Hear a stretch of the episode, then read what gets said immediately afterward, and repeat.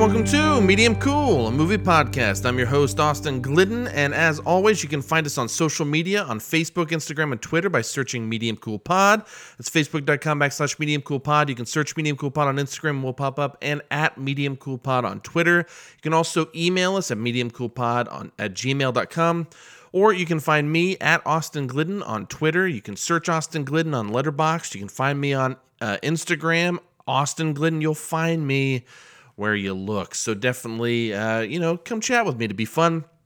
Um, and definitely hit up Medium Cool if you have any suggestions that you want to hear certain content or you want to, you know, hear about a certain movie or whatnot. Uh, definitely let us know, and we would love to, uh, you know, dive into whatever you're interested in. So, uh, speaking of which, today we are going to be closing the Under the Radar Marathon, aka the Nick Peticcio Appreciation Marathon, with the last entry in part one of this marathon. I have plenty of Under the Radar movies to do, but we're going to go ahead and close this one up for now. And uh, we're going to be closing it out with the Australian horror movie Next of Kin from 1982 and uh, I'll talk a little bit more about that shortly. But after that, I'm going to be talking with Joe, and Joe and I are going to be discussing Ken Russell's The Devils from 1971, one of the most controversial films I've ever heard about. Uh, it was like banned everywhere. I don't know. We're gonna talk about it. It's it's it's it's a fun it's a fun title to discuss with Joe, especially. uh, so hopefully you guys enjoy that. I do also want to point out that this is episode 53, marking the first episode of our second medium cool year. So we have completed an entire 52 episode year, and now we are embarking on the second. And so thank you guys for sticking with us. If you've been here from the beginning, you are the best. I love you. Uh, if you have joined us since then, you rule just as much. So sorry for taking away some some praise from the people that have been here from the beginning, but I appreciate you all the same. The point is, the important thing is rather, you're here. And I'm happy that you are. So uh, I'm not going to waste any time with this. I want to go ahead and jump into next of kin, and uh, hopefully you enjoy my thoughts here.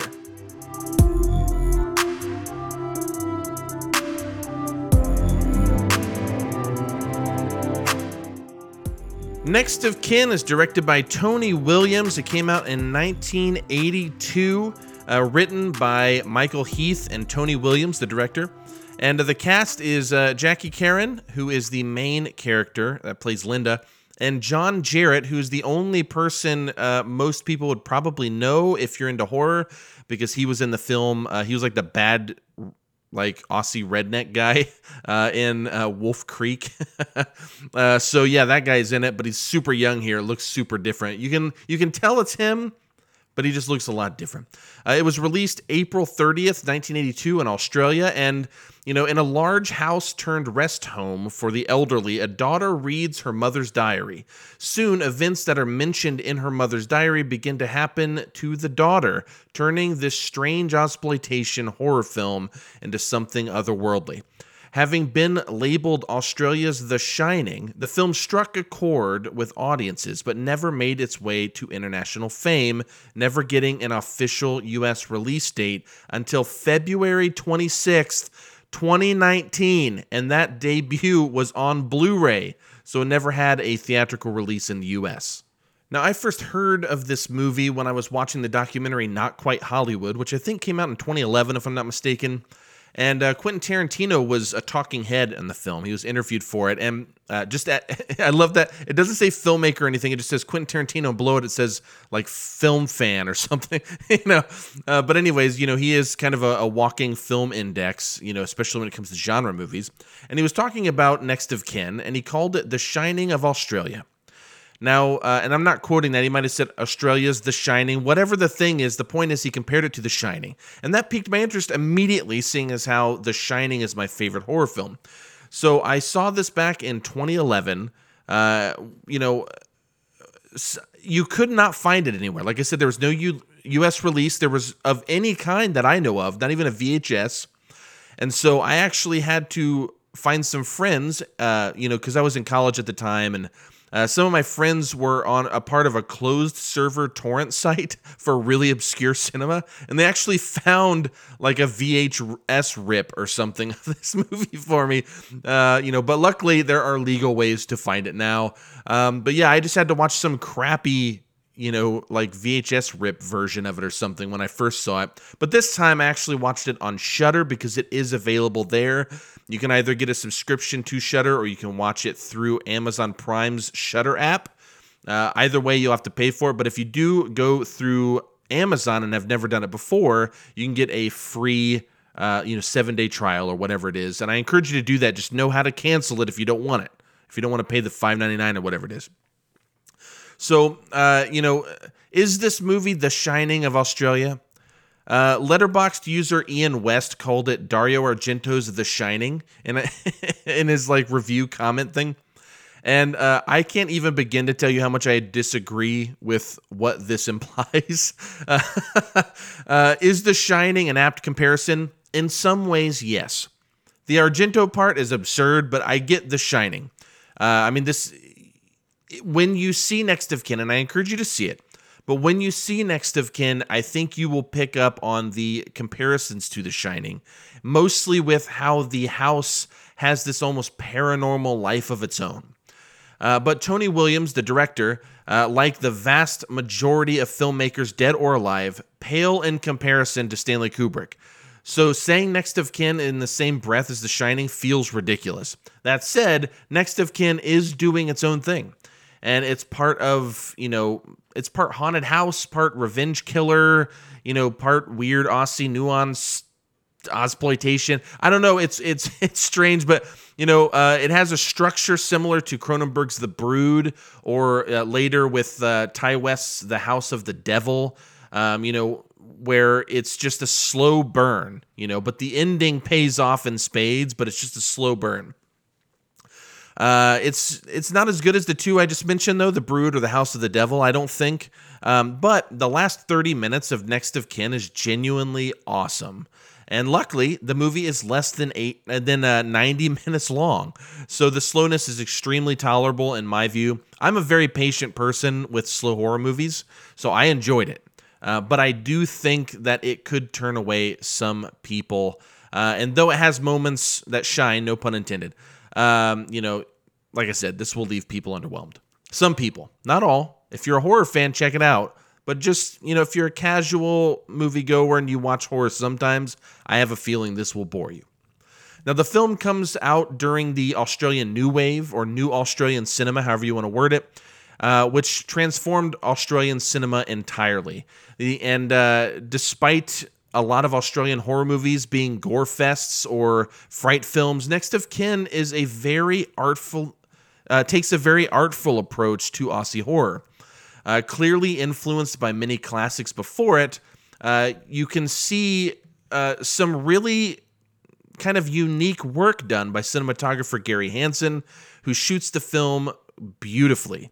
There are a lot of really exciting visuals in the film, including an overhead following shot, uh, recently poached by James Wan in *Malignant*. Uh, he uses the same thing, and even my wife was like, "Oh, look, a cool shot!" And it was like that noticeable. Um, it's works so perfectly in Next of Kin. I mean, it's cool in *Malignant*, but it seems unnecessary. Uh, Next of Kin uses it great. And the shot is where Linda is running down a hallway. Linda's the protagonist and Linda's running down the hallway in the film, and uh, you know you see from the top down, straight down, as she's kind of running in slow motion down this hallway.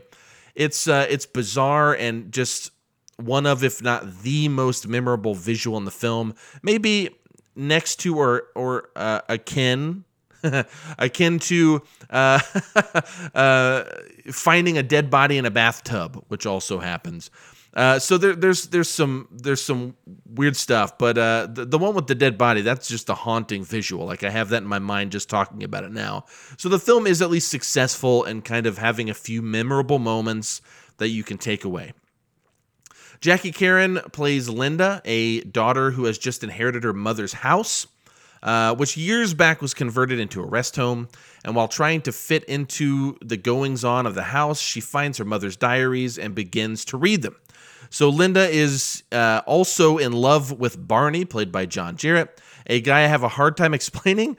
Uh, he's the protective boyfriend with a history of recklessness, maybe. Uh, he gets his license taken away before the film begins, so you know he hitches rides with people to go to parties and such. I don't know. He's just like a weird character to me. But uh, Linda and Barney take on the house, mostly Linda, when weird things begin to occur. And the film zigs and zags, but it, it really never leaves you behind. It's pretty easy to follow in part because of the pacing. And uh, it does, if you're susceptible to the pacing and what the film's doing, it does build tension well. I am not as susceptible as others will be. Okay. I have some friends who've seen this and uh, they're much bigger fans of it than me. So, uh, so that's the thing. But you know, I I actually just want to say something about Jacki Kerin as Linda. She's great. I actually really love her performance. I don't know exactly why, other than there are certain moments that are really, truly just awesome. But I, I love her performance kind of in a genre way. Uh, and it, it's, it, I don't know. I, she's just kind of a memorable part of the movie for me. I think I have too much against John Jarratt to appreciate him here because I think he's just really boring in Next of Kin. I hated Wolf Creek. Okay. Like it's one of the few films that I gave zero stars because I just I just thought it was just cruel and boring and it just I don't know. I can watch a cruel movie if it's not boring, but this was just all the things that I hate. If I watched it again, I probably wouldn't be so harsh, but I saw it probably in 2010 maybe or something. Dude, I just really hated that movie. And so it's one of the rare occurrences where watching that one film has tarnished an actor for me. But I think that really comes down to I haven't seen him in anything else other than Next of Kin, which I find him boring in, and Wolf Creek, where I find him uh, just like he has go away heat. I've explained that to people. You know, if somebody has heat, it means that like you're mad at like you don't like them or you're angry at them or you know there's like negative feelings towards someone, but you you like being mad at them or like it's it's like a good villain, right? Uh, for example, uh, I'm watching Midnight Mass right now on Netflix, the TV series, and there is a woman, Bev, in it. I hate her. I hate her so much but I like love hating her. Like she's an awesome character, so much so that I sincerely hate her. You know, um, so uh, yeah. Then there's go away heat, where you have the same thing where you hate a character, but you're like, this is ruining this piece of media for me.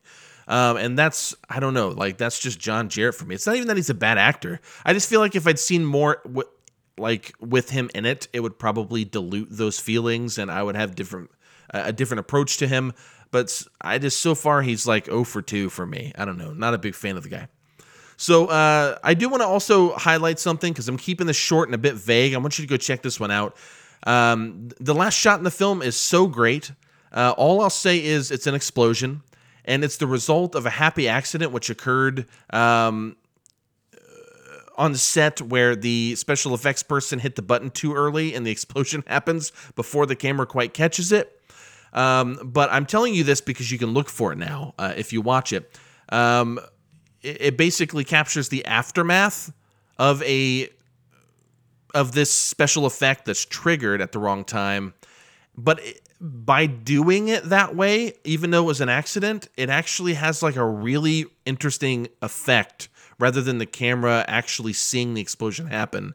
And and for me, it also represents burning bridges to the past and you know moving forward toward the future when you see it you'll know what i mean i find the ending very satisfying and uh, it always makes me like a f- like the film more because i like the last 30 minutes so much and the end is kind of the perfect ending to this movie so despite me finding the first hour relatively boring with the exception of some key moments uh, the last 30 minute really sells the movie overall but all in all, I like the film. Uh, f- you know, for those that care, it has a 100% Rotten Tomatoes score, which sounds impressive, but the intrigue is slightly diminished when you realize only six people have reviewed it. Uh, the audience score is only 54%, so, you know, I'm not surprised.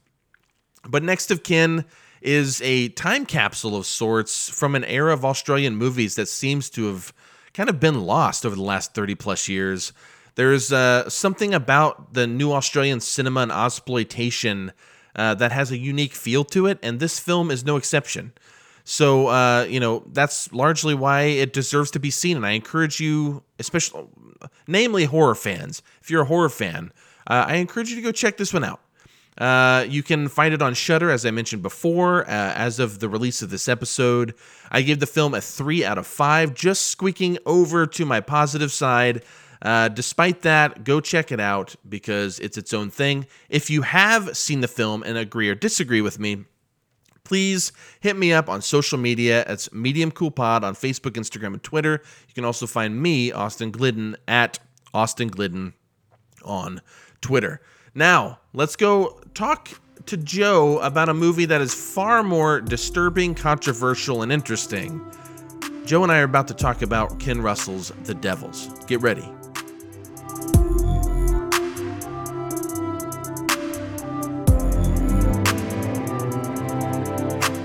All right. Uh, well, Joe, this uh, was supposed to be an episode about 70s horror, and it turned into an episode about the devils because what the fuck, Joe? Good God. It's considered uh, a horror movie, Mhm. but it's not really in terms of specific tropes. Like, it's not really doing like the horror thing. But because of how fucked up it is, I think it just gets kind of like Salò or 120 Days of Sodom kind of gets thrown into the horror category. Um, Yes. But yeah, this is pretty wild. I'll talk about it here in a moment. Um, but last week we talked to Evan about horror movies. This week we're diving in uh, with week two of horror month. So I'm happy it's the Devils now that we've seen it. I can't wait to talk about this.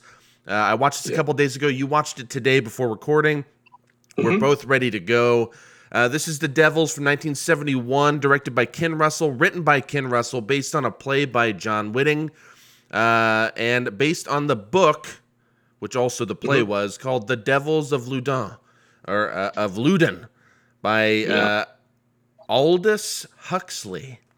All And-. Yeah, and uh, the cast is Oliver Reed, Vanessa Redgrave, um, Gemma Jones, and then I'm gonna throw uh, Murray Melvin, which no one will know by name, I'm sure, um, but possibly my favorite character. we'll, t- we'll talk about that in a moment. It was released July 16th, 1971, and it brought in a total of 11 million dollars. Um, I. I where I got that, it says in the US, but I don't think that's true. I think it only brought in like 2 million or something here, but collectively between that and the UK, I believe, I could be wrong, no one quote me on that, but around 11 million dollars, which actually isn't terrible. That's actually pretty good. Yeah. But wow. Uh we'll we'll get there. So, uh the book, The Devils of Loudun, uh, has a premise as follows. It is a historical narrative of supposed demonic possession, religious fanaticism, sexual repression, and mass hysteria that occurred in 17th century France surrounding unexplained events that took place in the small town of Loudun. It's centered on Roman Catholic priest Urbain Grandier and uh, an entire convent of Ursuline nuns uh, who allegedly beca- became possessed by demons after Grandier made a pact with Satan. The events led to several public exorcisms as well as executions by burning. Now, The Devils is a dramatized historical account of the rise and fall of Urbain Grandier, uh, a 17th century Roman Catholic priest, as we said, uh, accused of witchcraft following alleged demonic possessions of sexual repressed nuns.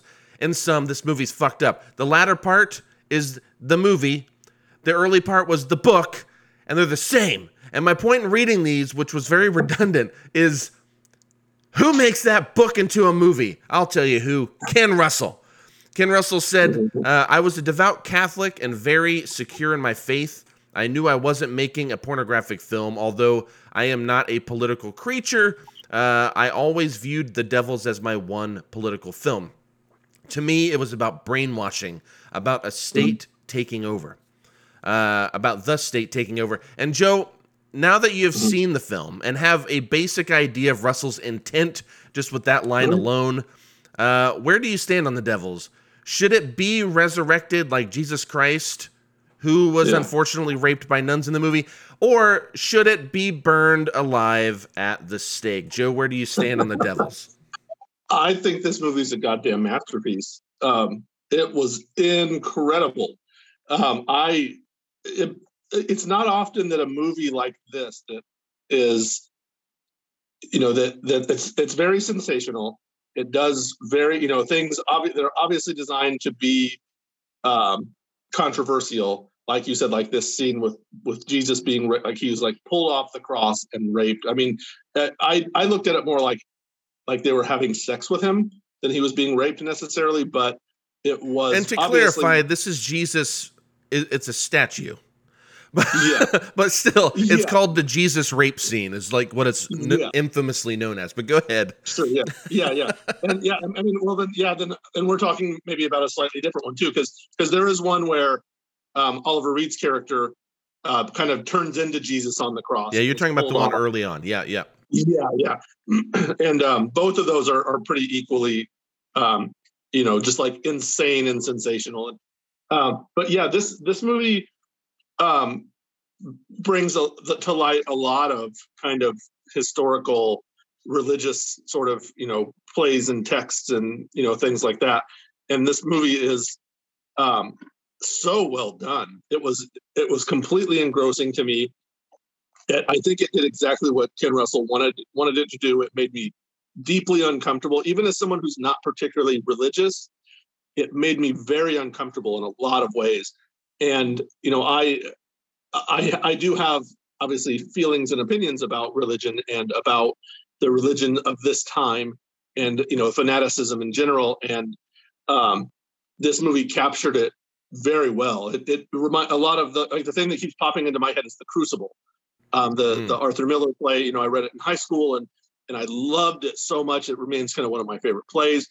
And it's it- you know it's it's one that is so frustrating and maddening to watch. And this you know this film was very much like that. Um it- it's a it feels like a searing indictment of religion and of politics and of um you know as you said like the state and you know how it you know how corrupt it is and how basically everything is corrupt. And it is amazing and it's something that um you know like this movie wasn't on my radar even before you mentioned it. I think maybe i'd heard of it but i'd never cared to explore it enough to watch and i'm really glad i did because it was insane. And um uh this is to me is like a a thing where i'm like hey go see this if you were if you're into this kind of subject matter or not whether you're a religious person or not you should watch it. It's it feels like a very important movie to watch to me and and it has a lot of merit and um, i'm glad that it's around. Yes to answer your question. Well- very glad that it's yeah it, you know it's it's funny that you uh, that you say that because i'm going to tell you a little bit about the film everybody. And uh, it t- kind of ties into this kind of being an unusual film for us to cover because I, I Mm. we haven't always done this but i always try to pick movies that that we can that you the listeners can go watch and this one is actually quite difficult um, and we'll talk about that here in a moment. The film started off as a, uni- a United Artists project, and then they backed out when they read Russell's script. so Warner Brothers I don't know took why they would've over. What's that? i said i don't know why they would have done that I know, yeah, it's pretty wild, especially for 71, which blows my mind. Because when I was telling my, I was sending my former coworkers texts about the movie, just random stuff like, "Yep, watching watching a a nun, yeah you know, uh-huh. Fuck a Jesus statue," and they're like, "What? Are you, what are you watching?" Like I'm just sending them intentionally cryptic like texts. yeah And at the end, I was like, this movie's actually really awesome. It's like a Clockwork Orange and The Exorcist had a baby, but like the doctor Uh-huh. delivering it was Salò or the 120 Days of Sodom or 100 Days of Yes. Sodom. Like, you know, it's like this weird amalgam of controversy. But, anyways, yeah uh, Derek Jarman, who, or sorry, sorry, sorry, I'm in the wrong place here. Uh, the film originally garnered negative critical response, with critics calling it outrageous, overheated, and pornographic in nature. Roger Ebert. Now, I like Roger. Okay. Uh, bless his soul. He died, uh, you know, several years ago, but um, I didn't always agree with him. This is one time I didn't. Um, but I also understand that in 1971, The Devils probably seemed really gratuitous. But Yeah. Roger Ebert actually gave the film a rare zero out of four. wow Wow, I'm actually impressed with Yeah. that. Uh, th- that's the type of rating he's done that a couple of times, And when I Mhm. see that, I feel like I have to watch it. Like it makes me want to Yeah. watch it more, and I, I hope that that has the same effect for our listeners with this one. Uh, the film was publicly condemned by the Vatican, who, though acknowledging that it contains artistic merit, they asked that its screening at the Venice Film Festival be canceled. And further, the film not only was banned in Italy, but the government uh, uh, of the country threatened the actors Vanessa Redgrave and Oliver Reed to condemn them to three years in prison if they stepped foot on their territory. Yeah. That's so insane. Uh, Mhm. So uh, that's all like during, like right around when the film was released. The thing is, it was sent to a bunch of countries. It was basically banned from like so many countries, and then the countries it wasn't banned from, like the vast majority of countries in the world have never gotten an uncut version of this. So Yeah. even if it wasn't fully banned, it was definitely censored.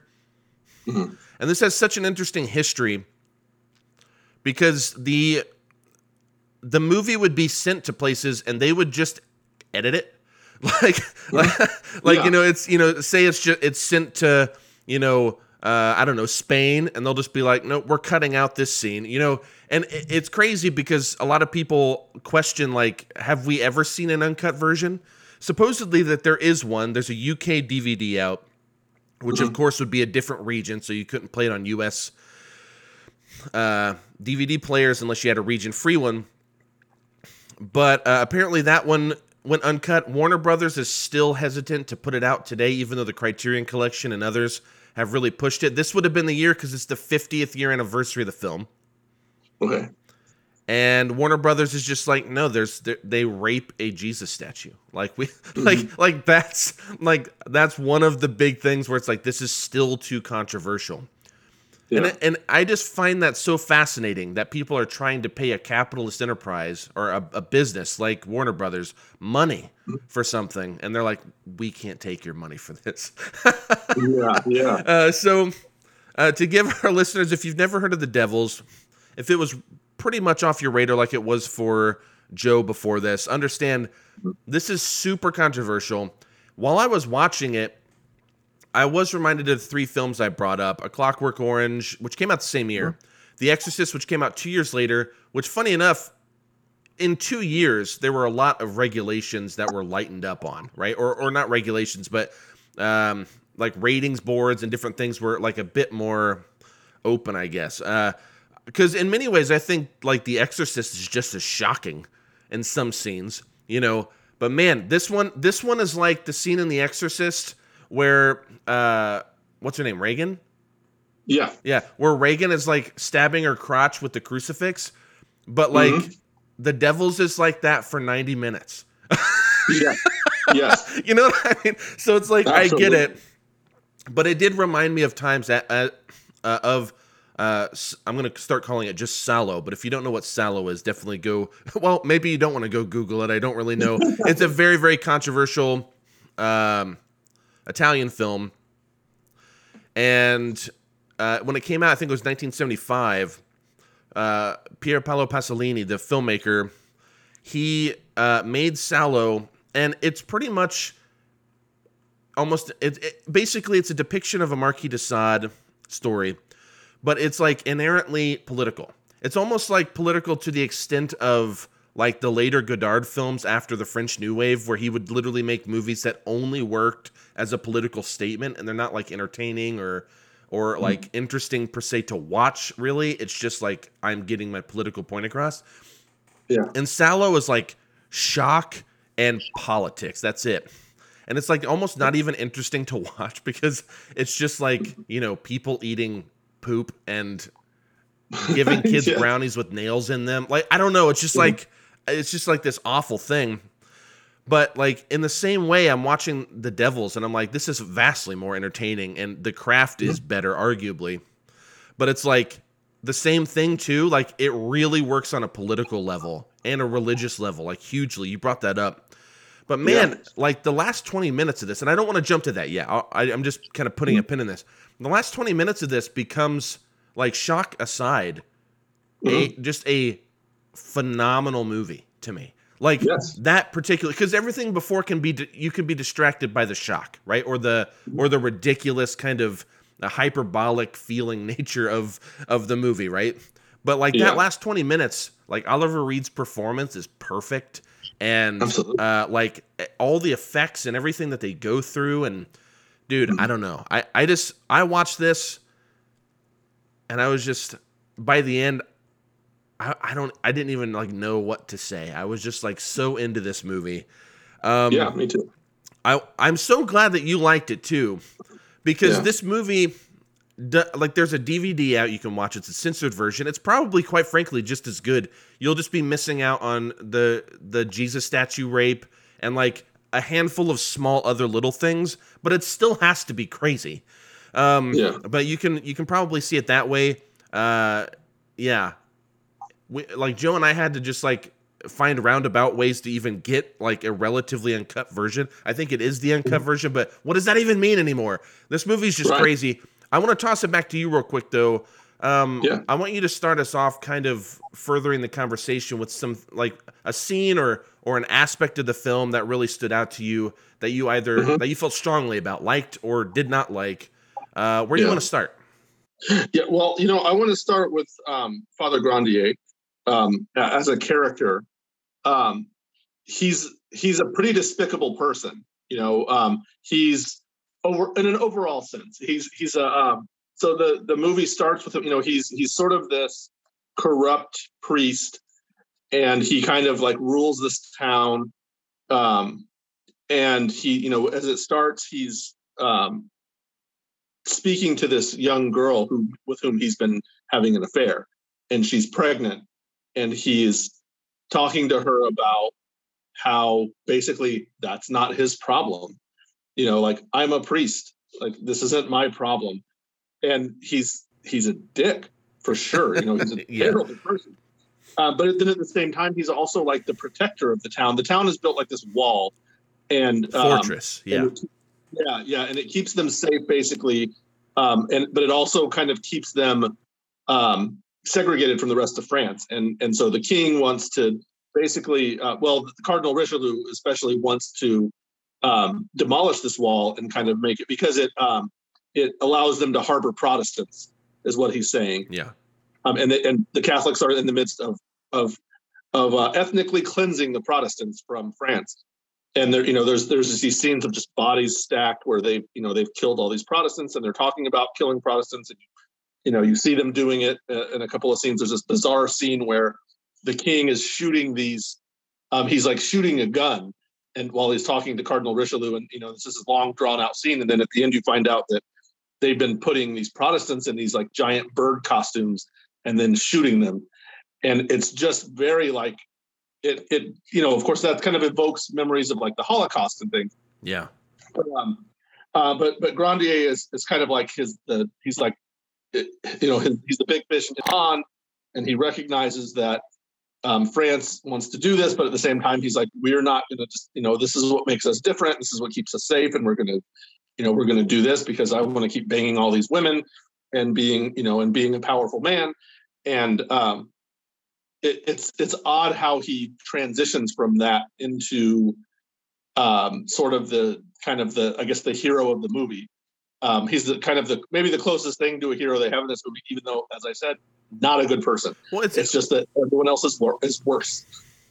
but it's interesting because I feel like Oliver Reed's uh, Grandier uh, takes like a turn at a certain point. Yeah.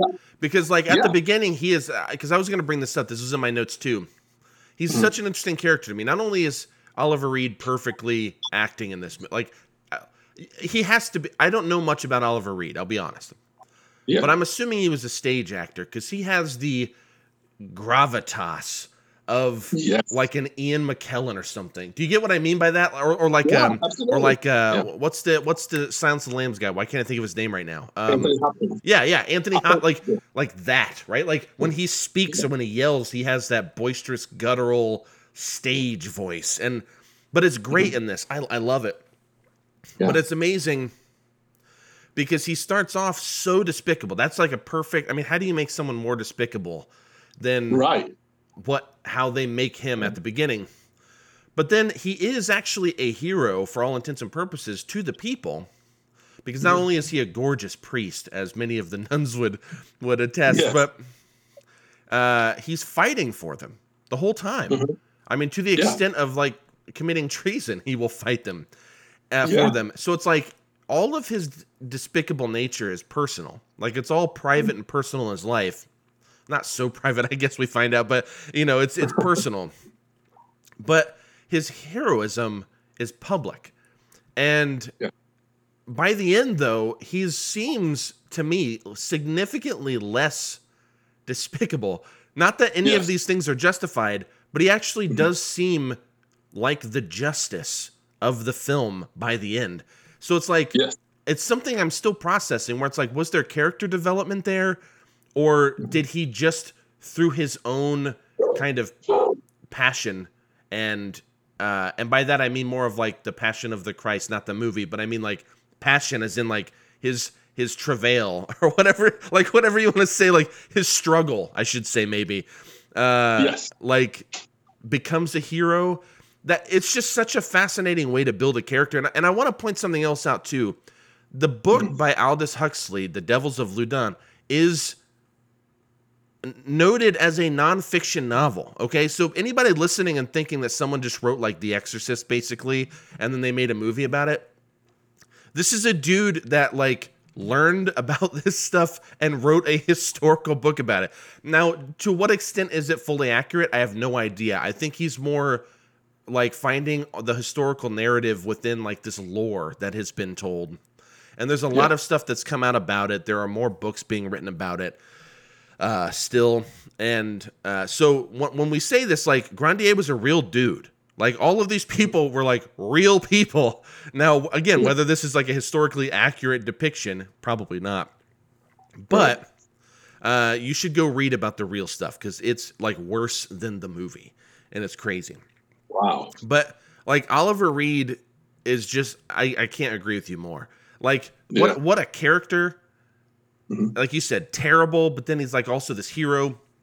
Great. There's a great like duality there. And and the the the uh like least wicked of the group Yeah. right? Um, Mhm. but yeah, it's he, he's great. Uh, he's he's so great. Uh, I also want to bring up the like visuals of the film. We can get back to performances because I'm going to go back to you in a second and see what else like kind of stuck out to you. But something that stuck out to me, just to ping pong back and forth here, were the visuals. The, I think for 1971, this film looks so good because, as you and I know, a lot of movies that carry over into a decade, it usually takes a couple of years for that decade to kind of earn its its own look, divorced of the decade prior, with the exception of filmmakers that were doing things ahead of their time, like Kubrick, for example, with The Clockwork Orange, has a very specific look. And The Devils does that as well. There's something about like the the lighting and the way it looks and and uh like the sets. I, I was looking at the uh, guy who does all the set decoration and and, and development and stuff uh, derek jarman and he was told to use fritz lang's metropolis as an inspiration to create the visuals in huxley's book which i thought was really interesting because like Metropolis being a silent film, things were still exaggerated. That was still a part of like German expressionism, though it was like not as expressionism as like Doctor. Uh, wait, what is it? The uh, Doctor Caligari. I don't know why. My brain this week too, for some reason. I don't know what's going on. The Cabinet of Doctor Caligari. There we go. Yeah. But anyways, uh, I find that really interesting because the lighting and different things. There's a point where uh, do you know who I mean whenever when I say uh, Murray Melvin? He's the other priest with that stupid bowl cut Yes. friar hair Uh-huh. or whatever the hell he has. Um, Yeah. and wh- is he not perfectly cast? This guy, what a weaselly is. looking guy. Is such a, he is such a weasel. Yeah, absolutely. But there's a point you can Google it. You'll find the still shot where Mhm. um, it seems like the light is shooting from below him and like to the sides. So his face has all Yeah. these shadows, and behind him it's just like all white almost with like cells or something. Like I don't remember Yeah. exactly like the exact image, uh, but like that or or when um, oh, what's her name? Uh, sister, sister, like Jeanne, I think they call her, but John. Yeah. Jean, yeah, sister Yeah. Jean is like, uh, because she has she has a deformity. She has uh, like a humpback, Mm-hmm. and her neck is like twisted, so she's just like a weirdo the whole movie. And Mm-hmm. uh, and again, Vanessa Redgrave plays her great. I would love to come back to that. We'll put a pin in, in the character. But like, there's a point where she's sitting there, and all the nuns are in the back, and it's just like a stark white room, and and she's Yes. just like crawling on her knees, like with her rosary. Like, dude, that stuff is like kind of haunting, but it just looks so awesome to me. Even the Yeah. scene where uh, the terrible Grandier, he's still a villain at this point, Mhm. but he runs into this house to stop these two guys from basically killing this woman because they're Yes. they're like supposed to be these doctors, quote unquote, uh, of sorts, Yeah. but really they're just like these like like uh, mad scientists, basically. Like, for all intents and Yeah. purposes, they're basically mad scientists, and they're like putting hornets on her and covering them with cups, and so like she Yeah. just keeps getting stuck. Like, dude, it, it's haunting. She has all. It's almost like cupping, like that type of physical therapy, because Yeah. she has all these Uh. cups like all over her body, and she's screaming, and lashing out. Like that scene Yeah. is insane, but I think it looks so awesome. And I was just Yes. kind of struck by how ahead of its time it looked to me.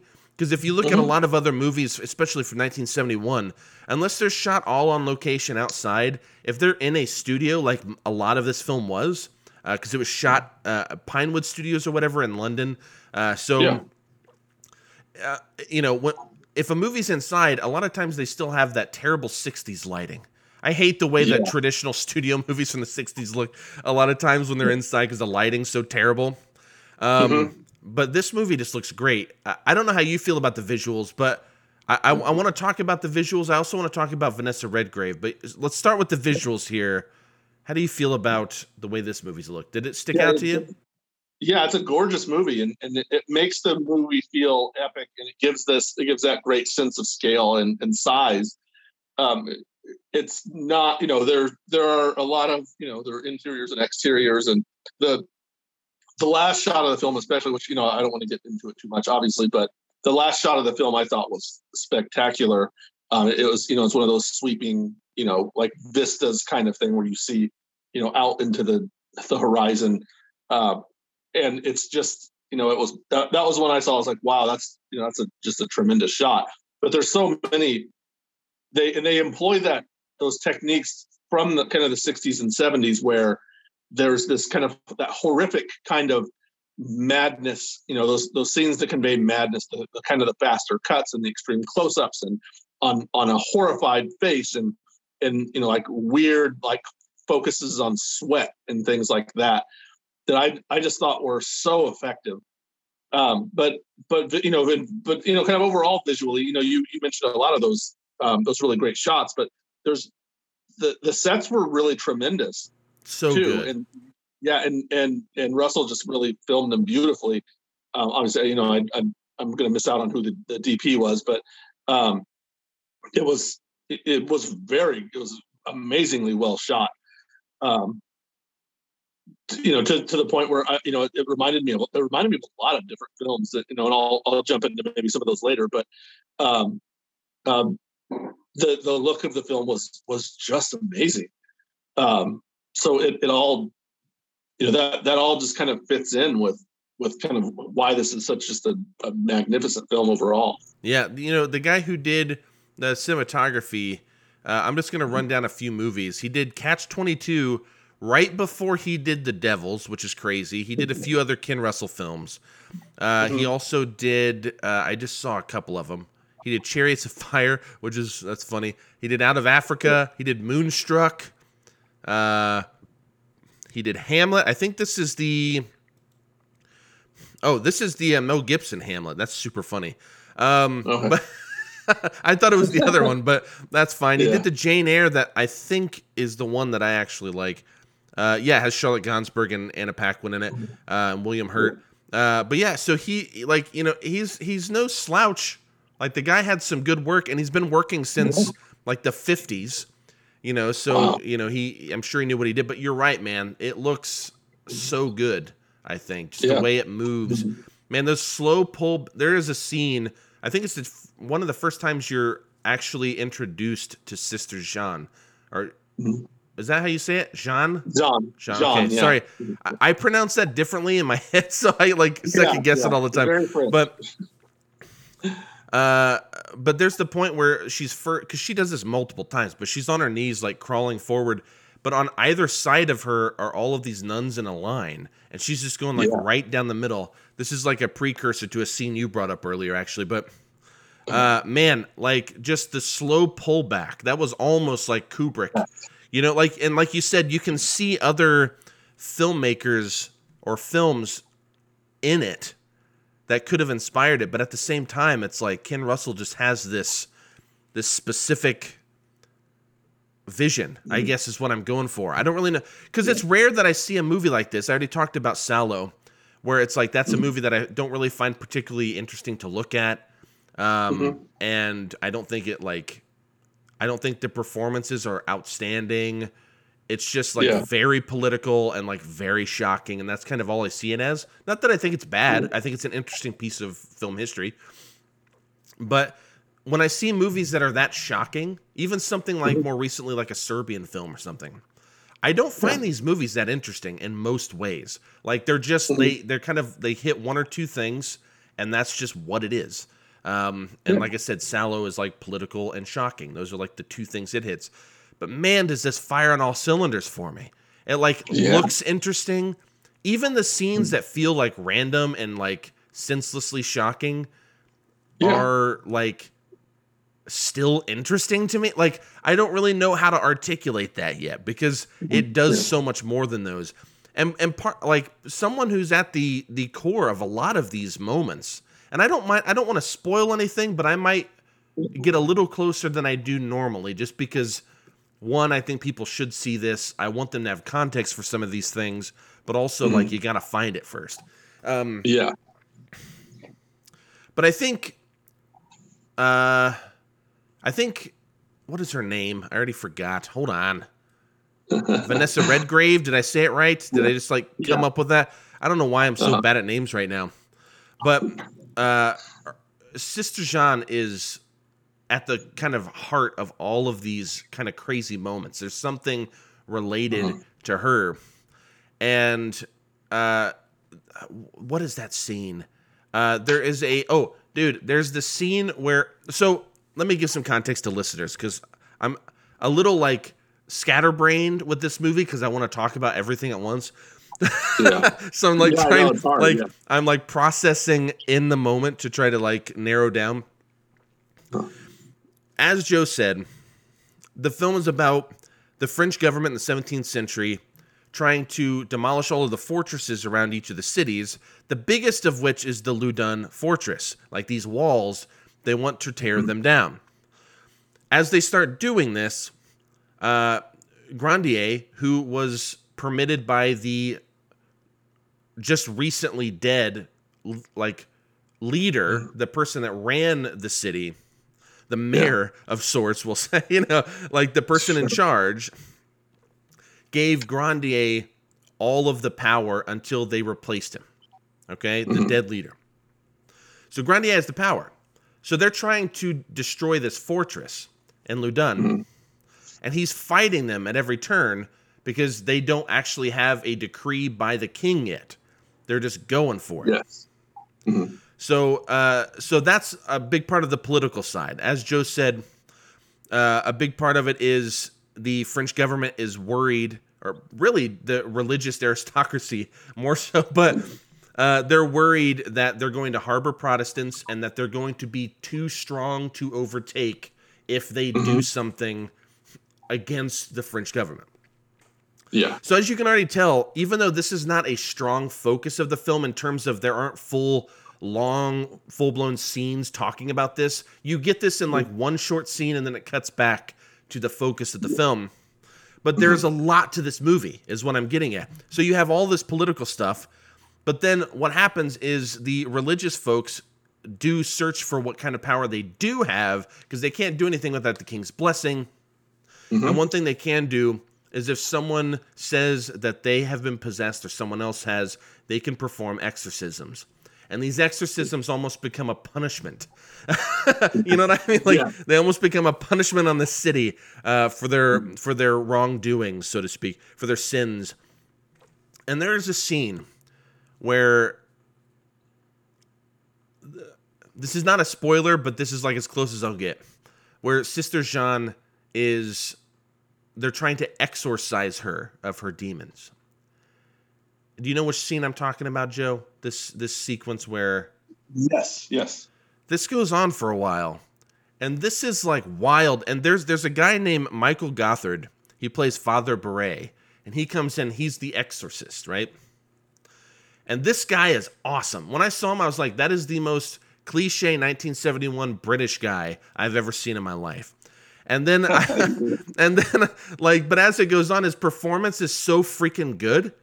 And I'm like, mm-hmm. holy crap, I love this guy. And he's working with uh, Murray Melvin's Mignon, uh, Father mm-hmm. Mignon. And dude, when they start exercising these people and like mm-hmm. doing these kind of horrific things to them to the point of yeah. like mass murder and uh, they basically they if they have the they believe that they are possessed by these like sexually depraved demons or something. So they're basically yeah. going to sp- stick this 17th century turkey baster up their, you know, vaginas and they're just going to yeah. pump them full of this hot water to burn out mm-hmm. the demons. Yes. Dude, this shit's fucking crazy. I don't even it's know insane. what's going on when I'm watching this because yeah. it's like torture, but then it's like half the time it's like like are these people really possessed? like cuz right. like I might want to talk to you a little bit about like more of like the subtext of the end, not so much dis- like specific things. We'll get there. Yeah. But man, Sister Jean, how great is she? Yes, amazing. Yeah, in, insanely good. Yeah, and that that whole that's that's to me is when when that guy shows up with his like quasi Harry Potter glasses and you know his you know his geek. crazy hair he's you know he's this fanatic obviously um but he's um you know he's obviously as cruel like many of these other people are and he he just he does basically the same thing that you know father uh uh grandier does but he's you know just uh, just a touch more ruthless about it. And when I say just a touch, I do mean just a touch because you know Father Grandier is pretty good at it himself. He's just not as outright cruel as this guy is. And yeah, and that that that device that you you know you described, yeah, it is like a giant. It's like a giant metal turkey baster, and you know, and it, it reminded me of. Uh, like these squirt guns like the kids get now where it's like a long plastic tube and there's like a plunger thing inside of it and you know you stick it in the water and, and pull the plunger out and it fills with water and then you spray it yeah it's like it's a syringe without a needle you know like just a yeah, syringe yeah. yeah.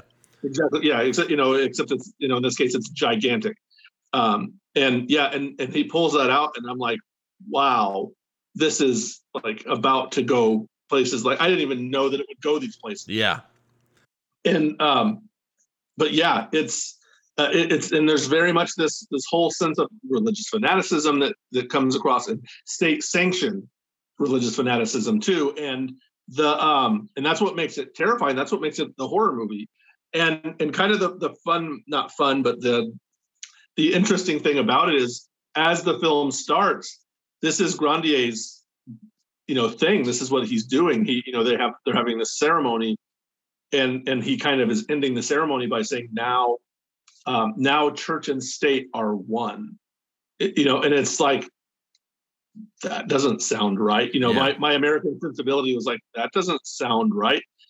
Um and you know and it kind of just jumps off from there and, and everyone is obsessed with with religion.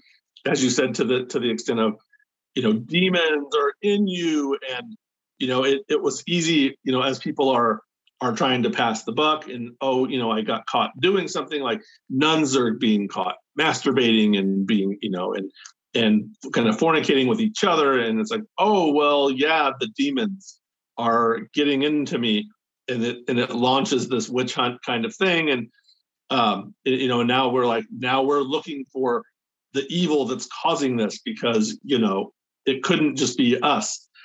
And um, it, it's just so it's so frightening and maddening and and um, and terrifying. You know, as as it turns against them, as the the machine is kind of eating itself to an extent. You know, with with um, uh, the, you know the, the nuns are are turning on the priests, and you know they're they they obviously a lot of them have these um, sexual attractions to him, and you know he's very popular amongst them, even though he's you know he's kind of almost like going through them and betting them and you know some of them anyway not necessarily the nuns but some of the people in the town and and then kind of unceremoniously dumping them when it becomes you know inconvenient for him.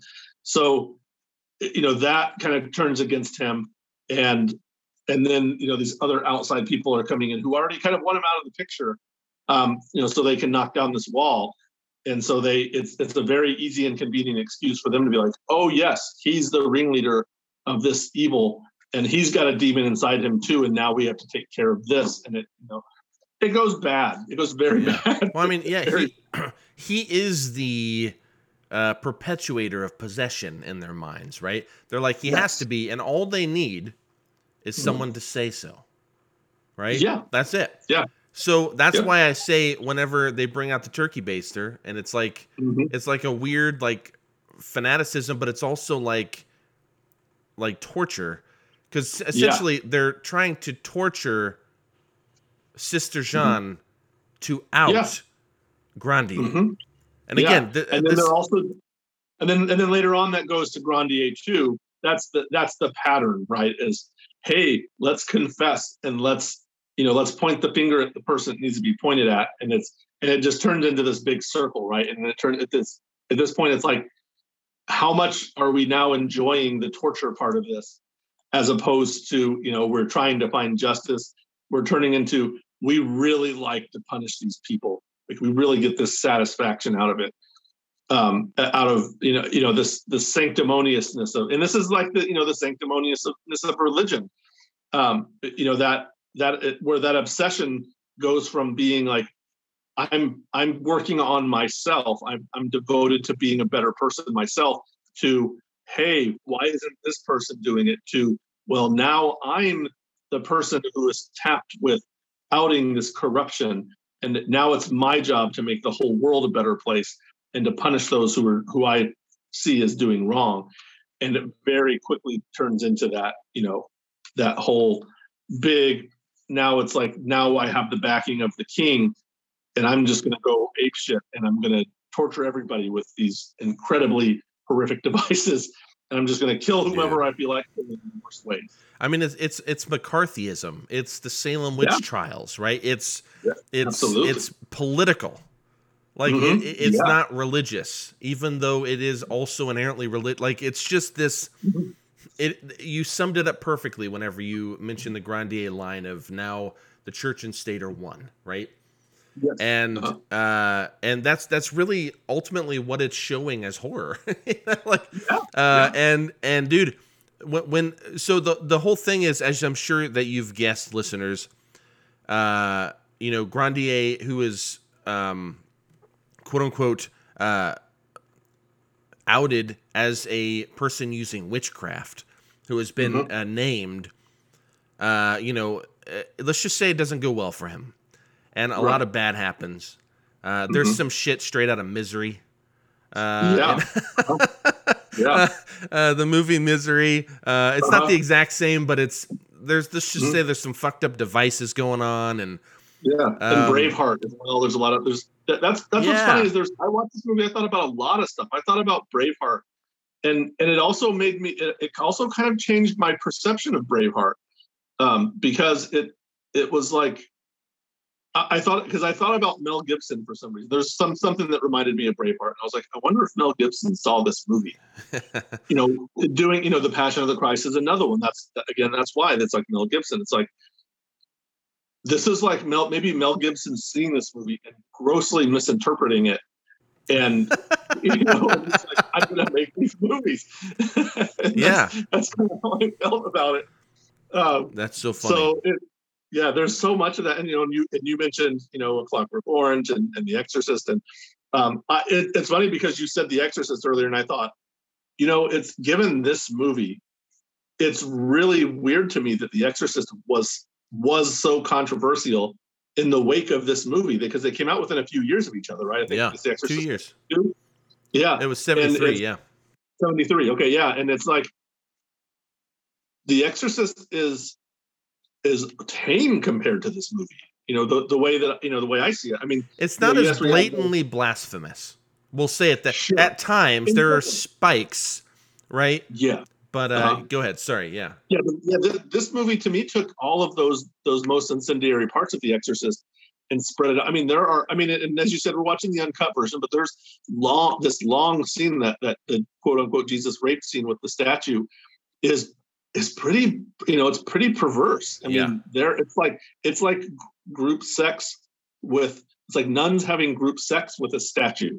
Yeah. And and, and it's pretty graphic um, for the time. You know, again, also, um, you know, there's the Grandier as Christ thing where he, you know, we see a scene where there's Jesus on the cross, and I, who I, I suppose assume is supposed to be like Mary Magdalene. Yeah. Um, is you know is, is like calling to him and singing, and then it turns, then it turns sexual very quick, and um, Jesus turns into Grandier, and he kind of comes off the cross, and then they're like having sex, and it's very, and she's like licking his wounds, and it's, it's just like and I mean, if this sounds disturbing, it is. But at the same, you know, at the same time, I'm thinking, I'm like, oh, gross! Like she's licking his blood, and then I'm like, you know what? Like, like this is what they're like. You go to church any given week, and we're drinking the blood of Christ, right, in a metaphorical way, and and we're eating His flesh in a metaphorical. And it's like, how detached is this from actual Catholicism? You know, it's like not very. so. Yeah. The, the whole thing is very disturbing and, and very um, it, it hits very close to home. Yeah, man. Um, dude, this movie is just crazy. Uh, you know, it's, dude, it's no surprise that this thing is was banned like everywhere. The explicit sexual and violent content paired with mm-hmm. the commentary on religious institutions and and politics. You know, like um, significant censorship feels like an understatement just because it, there was just so much going on and you know um, like i said the two scenes that were cut from the uh, the film that was put out on dvd not the uncut one but the censored one are the naked nuns sexually defiling the jesus statue uh, as mm-hmm. we have said the, the rape of christ scene which yeah. calling it that almost makes it like worse to me but anyways yeah. um and then the sister jean there's there's a scene where she's this is so funny. I'm not going to talk about exactly what happens. I'm going to keep this vague, but there's a point there's a scene where Sister Jean masturbates with a charred femur. yes. Yes. Dude, that's so funny. Like just to read it, I mean, it's it's fucked up, but it's like yeah. It's so good. So here, here's my question for you. I think this feels obvious to me, but part of me, I can't put my finger on it. Mm-hmm. So this was based on uh, the true events as told by Huxley in the book. Yeah. Um, apparently, there is some information that has come out with a new book that's being written, written about the film where something in their f- some food that they had i can't remember the specifics but whatever it was fermented, but how it mm-hmm. fermented created almost this like LSD type like okay. effect. So yeah. when all of these women in this convent like part were partaking of whatever this thing was, unbeknownst to them, they were essentially being drugged and like yeah. going crazy. Uh, that that mm-hmm. might be a solution, which is crazy. Again, that's that's not confirmed, but it's like an something people have come out to say that's possible. Yeah. But dude, like in the movie, not the real life, but in the movie, I just I, I look I look at it and I'm like, I don't think any of these people were ever actually possessed. It yeah. feel it seems like it was that they were so sexually repressed mm-hmm. that when they were given the okay, and there is a point where they're literally given the okay by the king. Mm-hmm. yeah. like when they're given the okay to go wild, basically, Right. They let loose, but I believe they think they're possessed. Do you get what I Mhm. mean? Like like it's this Yeah. psychosomatic thing where they think that the devil's taking over. When Yeah. in reality, it's just them having some like psychological delusional like like fit, you know? But there is this weird scene though where one of the main nuns, I'm trying to keep it kind of vague even though I'm like letting some things go. But Yeah. uh one of them kind of spider walks and like talks Yeah. weird and I'm like Uh-huh. wait, but are you are you faking this? Like, like what I love about the movie is it plays with that, and, I- and like I said, I think it's clear that they're not actually possessed, but they actually think that there's some control over them, and they let loose, and they're doing things they would never in a million years dream that they could do. Yes. But it's like, man, sometimes the movie just made me wonder, like, are some of these Mhm. people possessed though? Because it looks freaking wild. And Yeah. then you have like, I mean, guys listening to this, this is wild because like we've talked about the the rape of Christ scene with the with the statue. We've talked about, uh, I mean, a, a person gets burned alive. Uh, Yeah. a a person, uh, I, I like I mentioned, masturbates with a, a charred femur, which still cracks me up just to say out loud. Uh, there's a point where uh, there is a an orgy of naked nuns and a priest masturbates watching them from above. Um, Yeah. Like, uh, I mean, dude, you could just go on and on and on with shocking one-liners that this movie has, but I can't Mhm. express enough how much merit I think the film has artistically. That like, Yeah. it's like a really good movie if you can actually see past what might be distractions for some people. Like there's something Yeah, yeah. sincerely good here. And and I guess I just want your take as vague as you want to be, uh your take on the end um Mm-hmm. and kind of how it made you feel, how it left you. This is uh Mhm. both the last 20 minutes uh related to mostly to Grandier, it mostly surrounds Yeah. Grandier at that point, but also just Uh. like um like a lot of these controversial scenes I just I just named. You know, like uh, how how did this leave you? How did you feel by the end of this Yeah. year?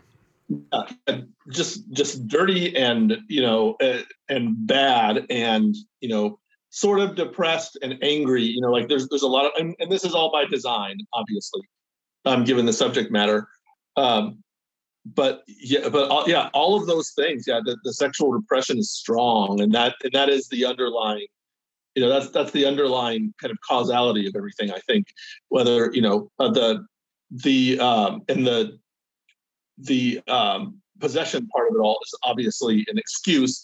And yeah, and, and like you said, there's there's that spider walk thing where you know that's very evocative of The Exorcist Yeah. um, from later on, you know, in a in a in a cinematic you know way.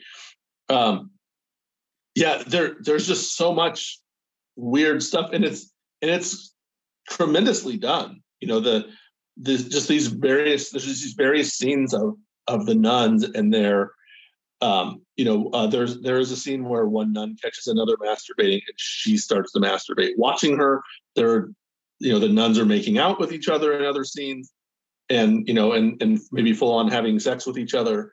There's a lot of there's a lot of that around, and it's all very like secretive and and you know, they're they're the nuns are kind of like lusting after Father Grandier, um, and it's just all like it's it just is out of control. You know, it, it's out of control, but in a very this is a very bad thing kind of way. So Yeah. Um, I, you know, I there's there's there are a couple things from the beginning that that hit me as well that were kind of these because you know because France you know at this time is also this very decadent place, and there's a lot of you know France has always had this um this rep, this reputation of like sexual liberation and you know this like just sexual like openness and um not not even necessarily openness but let's say creativity sexually speaking um and that you know there's a scene at the beginning where there are you know there are men who are performing as if they're women and wearing like bikinis or bras kind of thing. There there was one one image that kind of caught me early on was one where um, there's a man wearing a dress. He's very much meant to be you know he's very much dressing as a woman. He's wearing a dress and he's got like makeup on but he's clearly a man. He's got like a hairy chest. And there's another man behind him reaching down into his dress as if he's like cupping you know a, a woman's breast. And it was you know and it was very you know it's very kind of a tawdry kind of thing. But you know with with it being the two minute was even had this other dimension that was that almost just made it disturbing. And you know that this is the the very first scene where they're uh, you know that ends as i said with, with father grandier talking about how church and state are now united you know and there's all of this you know there's just all these like um, kind of androgyny and, and cross-dressing and things um, done in a very kind of as a big display it, it almost looks like a like a weird perverse drag show and it, it's just it's so just off the wall and disturbing, especially given the time frame. Um, that it, you know, it, it certainly sets the tone for the rest of these things and how these people who have been told that you have to be so chaste and pious, and, and there's even a there's even a, a debate with with Grandier and, and, and one of the nuns um, or someone else about the um, whether it's a sin for a, a priest to to have sex and you know to have a relationship. And you know he's there's a lot of this like well it's not even really a bad thing. But then it's like but then you know they're saying well you know the bible does say that you know marriage is is an important thing. And um you know a, a man and a woman being married and having children is wonderful but also you're not supposed to do that and, and there he has a line grandier has a line where he says you know marriage is good but chastity is better and you know so, so it's just like it, it, was a very interesting kind of debate and discussion when you're like, well, yeah. So how do you reconcile that? And the answer is, man comes in and just makes it whatever he wants so that he can control people. Yeah. And and and that's essentially kind of the overarching message of this movie. So, um, so yeah, so uh, you asked me to go into the end, and I proceeded to go all over the rest of the film. That's fine. Uh, so, so, it, um, yeah, but you know, the, the end, of course, is that culmination, and you know we see Sister Jean um, kind of final you know the final analysis of that and that that it it turns into this um, very uh, Lady Macbeth kind of moment. It, you know what? That reminded me of oddly was the end of Mystic River when um, you know Laura Linney's character and, and Sean Penn's character are there and and Sean Penn's character reveals that he killed his friend his you know he killed one of his best childhood friends because he thought he murdered his daughter only to find out that she didn't. And then his wife you know comes and instead of being horrified she's like you did what you had to do. You are a king and i'm your queen and you did what you had to and and that, that scene was was you know had a lot of parallels with the scene in in uh in the devils um with uh, and I, I, can't remember who it was the guy that it was that was in there speaking with her in the, the yeah. chamber. I'll look up his um, name because i forget his name but i know who you're talking about. Yeah yeah. And it it was uh um, it, it was it's this disturbing scene where someone maybe realizes they did something really terrible and they and they rationalize it to themselves in such a way not only in such a way that they can excuse it but that they can completely justify it and that's that's kind of what happens in this is it's just a you know we did what we had to do and it was the right thing it's, it's not only is it like i'm going to make myself feel better I'm going to tell myself I still did the right thing. Yeah. And I shouldn't feel guilty about it. And it's disturbing as hell. And it's terrifying as hell. And um and and that's kind of the, you know again is the lesson of this movie is unchecked power that's that is divine in nature cannot be questioned um, because you know when, when that you know when when all those things come together where you can't question that power at all it it goes very bad. And the people who have that power go really bad. Yeah. Yeah you, you were uh, you were referencing uh, Baron de Laubardemont, played by Dudley Sutton. That's why I can't remember his name because it's so damn long. That dude yeah. rules. Uh, we can't get into uh-huh. that because we got to start closing down here. But uh, mm-hmm. But yeah, I mean Oliver Reed, Dudley Sutton, Vanessa Redgrave, uh, Murray Melvin, uh, Michael Gothard, Gemma Jones, which we never even got to, who was kind of the love interest and yeah. kind of wife almost of mm-hmm. of uh, Grandier. She's she's absolutely great as well, um, but just mm-hmm. didn't quite have the the shock and awe that we were kind of drawn to talk mm-hmm. about, I guess. But she's really great to clarify Yeah. I just think this film is so good. Uh, I encourage Yeah, all of you to find a way to see it, even if it's the censored version. Just watch it because the stuff getting cut out is just going Yeah. to be like the really extreme stuff, which Mm-hmm. is I, I'm not saying it's not important, but you're still gonna it's still gonna cut through. You're gonna get it. Um, also, get on YouTube and watch people talk about it. Uh, William Friedkin talks about how kind of impactful it was on him, talking about The Exorcist. You know, you and I have mentioned that movie. So it's you know it's uh, it's just a crazy movie. Everyone should check out if you're a fan of horror or film history or uh, you know films about religion and politics. Like any of these things, Yeah. if you can stomach the wildness, The Devils is your Yeah. movie. Uh, Joe, thank you so much, man, for watching Thank this you. and talking about it. I'm so glad you liked it. Uh, anything that you want to leave us off with? Yeah, yeah. The the you know you you talked about those reviews that and how everyone slammed it for for how gratuitous it was. That gratuitousness is important um, to me. I that to me that watching a more censored version is a, is going to be a lesser experience. As tou- and and my God, this was a tough watch. I mean, it wasn't an easy movie to watch. Um, as great as it is, but that gratuitousness is the point uh, to me, and that's why that's part of the reason I love it so much. So um, if, if you want to watch that censored bit, do it. Absolutely. If, if that's especially if that's the only way you have to easily see it. Um, if you can find the uncut versions, I would I recommend seeking it out. It's gonna it's gonna haunt you, but um, it's certainly worth it. And it's again, it's the point. So um, you know, I'll I'll have to chalk that. I love Roger Ebert too. I'll chalk that up to his you know um, attempt to be mainstream maybe at the time his maybe his where his perspective was at the time but i i love this movie too this is this movie you know as i'm talking right now i'm like this is a a, movie i'm going to talk about a lot um you know to people and, and it's a movie that i'm going to be like maybe this is among some of my favorite movies which is hard to say for a movie i've seen once but it is tremendous um not maybe a movie i'm going to watch over and over because it's like i said a tough thing to watch but it's it's an experience for sure and it's a powerful experience um, uh, it- that I would put akin to the way some other people may have said Passion of the Christ years ago. I'm like, fuck that. This movie, this is Yeah. this is the movie that the Passion of the Christ thinks it is, but is absolutely not. Well, dude, I, I couldn't agree with you more. I think it's great. I just want to thank you again for being on here. Everybody, definitely go look, just look into it, even learn a bit more Yeah. about it. Um, and uh, until next time, Joe, thanks a lot, man. Thank you, thank you.